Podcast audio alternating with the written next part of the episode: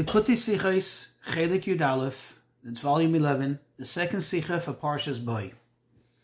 This Sicha is actually a very lumdish Sicha, and it's on a topic that's mentioned in this week's Parsha in connection with Yitzias Mitzrayim, namely the mitzvah of Pidyon Haben, the redeeming of the firstborn son. Now, this Sicha is also a siyum of a Maseches Psachim, a siyum of Masechta, which the Rebbe typically, and especially in the later years, always held a siyum on the uh, celebration of his birthday on Yudalef Nisan.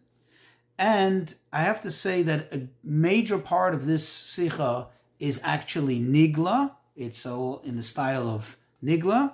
And at the end is a phenomenal insight uh, based on Kabbalah and Chassidus and how it uh, applies to our times. In the course of the Sikha, we'll also get a very good analysis of the mitzvah of Pidyon Aben and of the brach of Shechiyanu and other various topics that come up in our day to day life. But I do want to say, don't be afraid. Don't get nervous. Even if you don't have experience in following an, a pilpul, I'm telling you that this sikha is very well and easy to understand. And I believe that you will really appreciate it. Just stay along for the ride. I'll try to do it bekitzer as possible, as it is a lengthy sikha. So, in the Torah, the mitzvah of Pidyon Aben appears in several places. The two primary places is in this week's parsha, where it discusses Yitzias Mitzrayim and the resulting mitzvahs, and it says V'chol bechor Adam bevanecha tifta, and all the firstborn of Adam, of, of man, of, of a human, amongst your children, you should, amongst your sons, you should redeem. In Parshas Koirach, when it discusses all the matnes kahuna, all the various quote unquote gifts that Hashem gave to the kohenim for their service, over there too it discusses this mitzvah, and over there it says, Ach podoi tifta es bechor adam. Behold, you shall redeem, or redeem you shall redeem the bechor of man. Now, there is an interesting thing, a slight machloikas between the Yerushalmi and the Bavli. We know that, that there are two types of Gemara. There's the Talmud Bavli, the Talmud Yerushalmi. Both of them are in agreement as far as to the halacha, but what they differ on is where you learn it out from. What is the halacha? The halacha is that, of course, a boy, a baby boy that needs to be redeemed, this has to be done when he's just 30 days old. And who has to do it? The mitzvah is on the father to do it. The obligation is on the father to do it. However, what happens if the father did not redeem his son? Does the son have an obligation later to do it himself? And the answer is yes. He has to see to it that he's redeemed, even if he's much older. However, the Yerushalmi says that where do we learn this out from? We learn it out from our parsha because there's an extra word. It says v'chol b'chor odom b'vanecha tifta. It should have just said v'chol b'chor b'vanecha and all the firstborn of your children. Why say Adam? Obviously, your children is Adam. From this extra word Adam, we learn out that even when a person on his own as an Adam also needs to make sure that he's redeemed if his father didn't do so. However, in the Talmud Bavli, it says that we learn it out from where it says over there in Parshas Koirach, where it says podoi tifta, redeem you shall redeem, which is obviously also an extra word. From that extra word, we learn out that the, the Torah is telling us that no matter what, you have to see to it that you're redeemed. And if it wasn't done for you before, then you do it yourself. The question is, what's the difference? We know that everything in the Torah is exact, especially when it is something that's recorded. Not only Torah Shebiksav, but also Torah Shebal Peh. What difference does it make if you learn it from this pasuk or if you learn it from that pasuk? And why? In other words, why would they differ? What is it about? And what difference would it make in halacha? And moreover, why is it that we, we need to also pinpoint and understand why is it that the Yerushalmi picks specifically this pasuk to learn it from, and the the Bavli prefers the other pasuk to learn it for. So if we look at the psukim, if we look in our parsha versus that parsha, Parshas Koirach, we can immediately see a, an inherent difference in the psukim. In our pasuk, what is the focus on? What is the, the, the thrust of the pasuk? It's talking about the father, that the father who experienced Yitzias Mitzrayim, and one of the things that we have as a result, meaning one of the mitzvahs to commemorate Yitzias Mitzrayim is the redemption of the firstborn because Hashem spared our firstborn. And therefore, you need to, I quote, I will, um, we will, we shall redeem our first son, our firstborn. So you see that the emphasis in our parsha is more on the father and the father's obligation in redeeming the son. Whereas in Parshas Korach, the emphasis over there, the gist of the whole, you know, mention of it is not so much about who does it, but more about the fact that it's done, the fact that it goes to the Kohanim.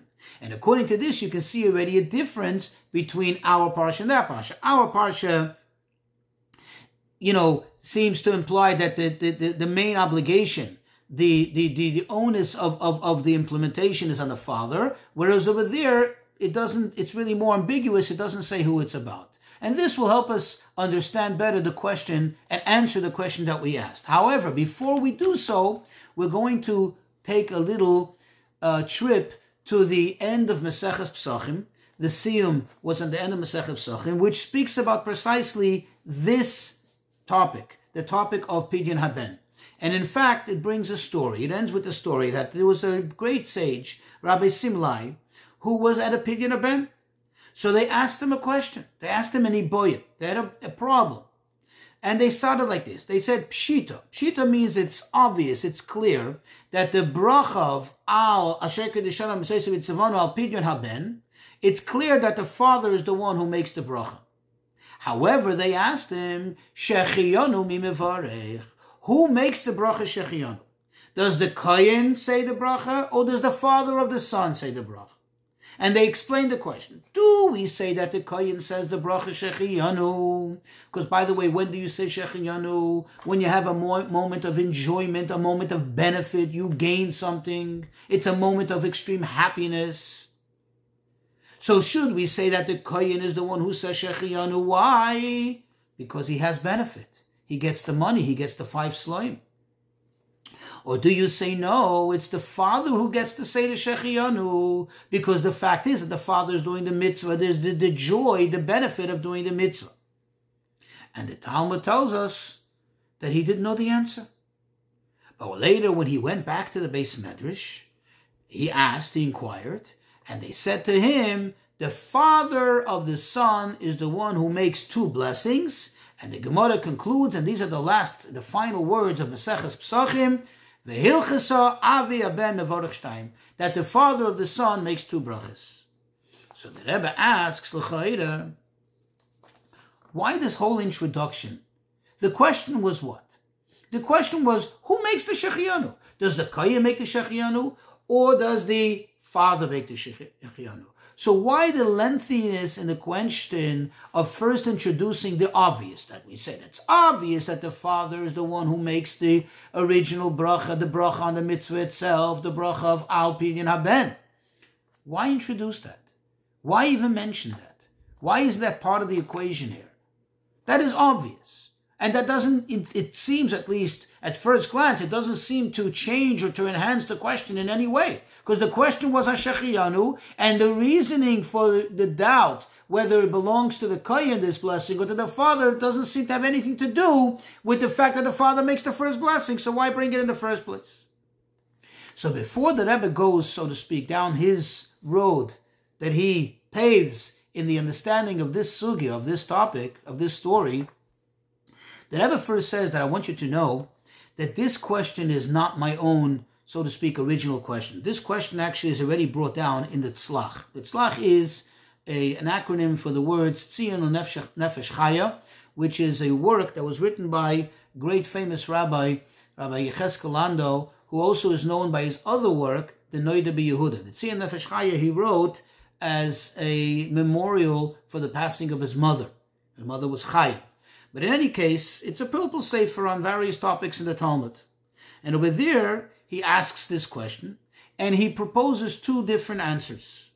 And now, without going into a lengthy discussion on this topic, because it is worth its own, you know, discussion, but you noticed that in the brachas that we make on the mitzvahs, there are two brachas. There are two um, uh, expressions that we use. Sometimes we say al, like al this mitzvah and uh, such and such mitzvah, and sometimes we say le.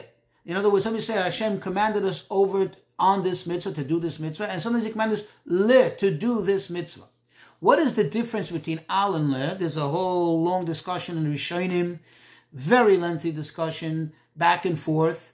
But the point, just the gist of it, is that when you say al, it could imply, or it implies that that mitzvah doesn't necessarily have to be done or implemented by the person himself. It could be done through means of a shliach, or it's done by means of several people's participation to get a complete mitzvah. Okay? When you say le, that means that the mitzvah is the obligation of that particular individual. That particular individual has the full and exclusive obligation to fully uh, implement that mitzvah. To give you an example, let's say when it comes to hearing shofar, we say lishmoya kol shofar, to hear the sound of the shofar, because each and every person has an obligation to hear the shofar. You don't have an obligation to sound the shofar, but we do have an obligation to hear the sound of the shofar. Whereas, let's say when it comes to reading the Megillah, the, the mitzvah is to read it, but not everybody has an obligation to read the Megillah. So therefore, the bracha is al mikra Megillah, because one person can read it and thousands can listen, hear the reading from that person. Another example, when a woman lights Shabbos candles. So what does she say? Lahadlik ner shel Shabbos kodesh. However, if for some reason she didn't light the candles herself, let's say chas v'sholem, it was already uh, shkia, but it's made hashmasha, so she can ask a goy to light it for her. So what does it say in halacha? What is the bracha that she recites? Not lehadlik, because she's not doing it. It's been done for her. So she says al hadlokas ner Shabbos. It's already been done, and also it's been done by someone else for her. Okay? So you see already a difference between the le and the al. So based on that, the Tzlach tries to explain it as follows.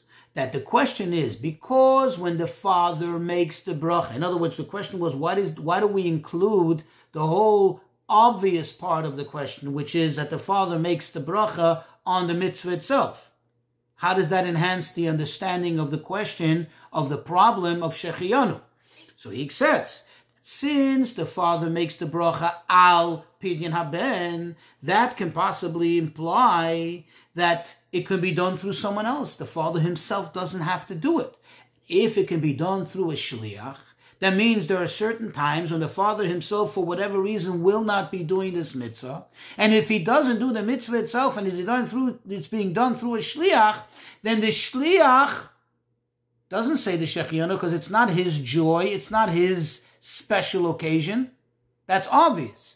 So, in order to avoid that sometimes the mitzvah will be accompanied with a shechiyanu, and maybe perhaps in certain occasions not, therefore they asked maybe we should just give this blessing, so to speak, dedicate this blessing to the Kohen, who has a reason of joy, of reason of benefit because he receives the money. So therefore there's also a justification for him to say Shechiyanu. And therefore they were asking maybe he should say it. So this way, whatever happens across the board, there'll always be a Shechiyanu associated with this mitzvah because there always has to be a Kohen present. If there's no Kohen present, the mitzvah wasn't done.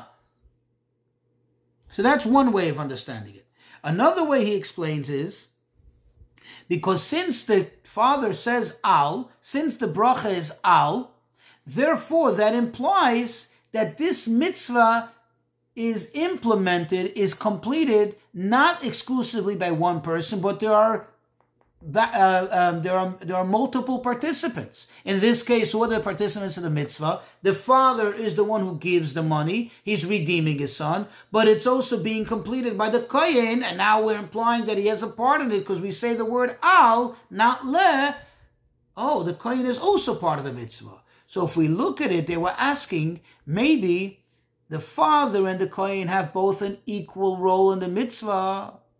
But the Kohen has something over the father that even the father doesn't have because he is now gaining the money. So he has like an extra reason that maybe the blessing of Shechiyanu should belong to him. That's how the Tzlach explains it. But the Rebbe negates this way of, of explaining it. Why? Because the Rebbe says if you look closely to the story, the verbiage in the story seems to be emphasizing not so much the nusach, the version of the blessing, whether it's al or le, but more the players, the people. Who's the burden on? Is it on this person or is it on that person? Because if that was the meaning of the question, that which the Tzlach explains, then it should have said it in a much shorter way. It should have just said, since the blessing is al pidyon aben, who gets the shechiyanu? It doesn't say that. It says the blessing of al pidyon aben goes to the father. It's obvious the father says it. So if the father says that blessing, the question is who says the Shechiyanu? So you see that the emphasis here is on the people who are saying the blessing, not on the blessing itself. And therefore the Rebbe doesn't accept that. And the Rebbe goes to uh, explain this whole sugya. But before he does so, he adds one more question. If you look, you know, talking about the verbiage, if you look at the answer he received in the beis Medrash and then the conclusion that the Gemara makes, it doesn't say, quote, the father says a Shechiyanu. It says, quote, the father makes two blessings. Why the number? It's obvious. Anybody who can do basic math understands. If he makes the first one, and now you tell me he's also the one who gets to say the second one, obviously he makes two blessings. The Gemara is nothing is superfluous. So if the Gemara preferred to say it this way, this tells us something. This is not only very telling, but this will enhance, as we'll soon see, the understanding of the answer and the question and, and, and, and, and give us a complete uh, perspective of the whole thing. So, another question that the Rebbe adds, interesting thing, we know that everything, you know, the, the everything goes in Torah, everything goes according to the end, the way you conclude something. If this is the entire conclusion of Maseches Psachim, Maseches Psachim is about the mitzvah of Pesach, right? Yes, it's true that Pidyon Aben has an association to Pesach. But from the fact that this is the choice with which the Talmud completed this entire Masechta, that begs for some understanding. What is really this, this such deep inherent connection between Pesach and Pidyon Aben? Pidyon Aben is a mitzvah. It's another mitzvah that has to do with Yitzias Mitzrayim. But does this bring out the totality, the essence of of Yitzias Mitzrayim? Why did we? Why is this Masechta complete with uh, uh, conclude with this story? So the Rebbe says the explanation is as follows. If you look at the mitzvah of Pidyon Aben, you'll see that there are basically there are three participants, or I should say three players in this mitzvah. You have the father, the son, the baby, and the kohen. The kohen has absolutely no obligation in this mitzvah. He doesn't have a mitzvah here. He is just an accessory. He's just somebody who helps facilitate the mitzvah. By him receiving the money, by him getting the benefit of becoming five sloyim richer now, the baby is redeemed. But when we look at the father, the son, we actually need to analyze and we need to, you know, do some some some investigation here. How do you look at it? Do you say that really, in essence, the obligation, the imperative is really on the son that he should be redeemed? But since he's a baby and he's not capable of redeeming himself, therefore the father, the, the, the Hashem took the obligation and threw it, so to speak, onto the shoulders of the father and said, Listen, you're his father. You see to it that you do for him what he really needs to do for himself. Or do you say no? The main mitzvah is really on the father to redeem his son.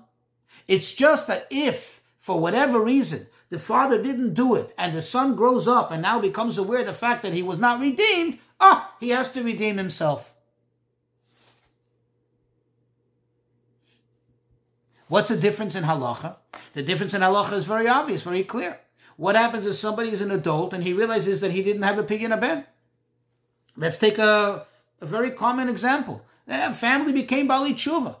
And now they realize, ooh, he didn't have a pidyon aben. Whose mitzvah is it? Is it the son's mitzvah? Or is it still the father's mitzvah? In other words, is the father obligated? Or even moreover, does the father even have a right to do the mitzvah? In other words, if it's really inherently the father's mitzvah, it never went away from the father. Now that he wants to do it, it doesn't matter the fact that the son is 20, 30, 40, 50, 60 years old. The father's still there and it's still his mitzvah. But if you say it's inherently the son's mitzvah, the boy's mitzvah, it's just that his father was told to do it for him when he was incapable of doing it himself, then now the father has no right to this mitzvah. No obligation at all. It's the son that has to do the mitzvah. And with this, we can understand the difference between the approach of the Bavli and the Yerushalmi. This will help give us a clarity uh, into what's going on and why the difference between the two. The Yerushalmi learns it out from our pasuk, because the Yerushalmi says, "Look, where Hashem told us the first time about this mitzvah, it put the father and son it put the father and son on parallel level. By adding the word Adam in the mitzvah, when it's talking to the father and telling him to redeem his son, it already threw in an obligation for the son himself that tells us that they're both parallel.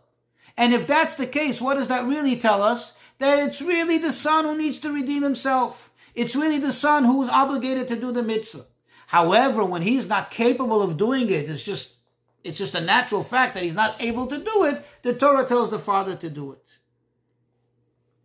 However, the Bavli looks at it differently and says, no, in our parsha, it's talking to the father, as it says clearly, as it's obvious. It speaks to the father, you redeem your son. And therefore, the Bavli assumes and the Bavli accepts that the main mitzvah, the inherent mitzvah, is on the father. The father is the one who has to do it. It's just later, where in Parshas Kairach, where it mentions all the matnos kohun, all the various gifts, the, the, the allocations to the kohanim. And amongst them, it mentions this one, which is the redemption of the firstborn. And interestingly, over there, it adds some details which have never been mentioned before, namely that it's done from 30 days and older, or that it has to be five, five shloim, five shekel. So it also happens to mention that, by the way, the son has the obligation to do it if it hasn't been done for him. That is the difference between the Yerushalmi and the Bavli and why they learn from this pasuk and from that pasuk. Because the question is, what's the emphasis? What is the main source of where we know that the son is supposed to do it? is the main source in our parsha, and therefore it comes out that it's really his mitzvah. It's just the father's also being told to do it, or is the main source over there in Parshas Kairach, where from there would come out that when the mitzvah was originally given, it was given to who? It was given to the father. Now this can help us understand all the details of the story. What happened in this story? Since according to the Talmud Bavli, the obligation and the imperative is on the father. Therefore, it comes out that the father of the son makes the bracha. Why? Because it's his mitzvah. He is doing the mitzvah. He's not doing it for someone else. He is doing the mitzvah. Okay? And therefore it comes out that even if the son, for whatever reason, got older, he still, quote unquote, does the mitzvah for him. And therefore, we have the question since both the father and the Kohen have a certain commonality here, the father is doing the mitzvah for himself, and the Kohen is receiving the benefit for himself. So, in that sense, that they're equal. Therefore, the question uh, comes up do we say that the father, since he's doing the mitzvah for himself, he has that benefit, he has that joy, therefore he also makes the shechiyanu? Or do you say no, maybe it's the kohen who has equally a participation here for himself that he gains, uh, I'm sorry, a gain, not a participation, a gain for himself. Therefore, he becomes equal to the father, maybe there's some reason that he should say the shechiyanu. And therefore, we answer no. The Father makes two blessings. Why the number? Because it's telling us that not only the Father makes the Shechiyonu, but the same reason why the Father makes the original blessing. Why, as we said? Because it's His mitzvah. He's doing himself a favor by fulfilling his obligation. He has a joy by having implement by having fulfilled his commandment that he has to do this mitzvah for the same reason the Shechiyanu is his, because it's his benefit. The fact that the Kohen has benefit, that's a secondary thing. And like we said before, he's just getting a benefit by default. It's not his obligation. This will also help us understand the connection to Maseches Pesachim. What is the idea of Pesachim? What is Pesach? What do we talk about in Maseches Pesachim? The fact that Hashem was Poiseach, that Hashem skipped over the homes. Hashem had compassion on us. Hashem had Rahmanis on us and He saved us.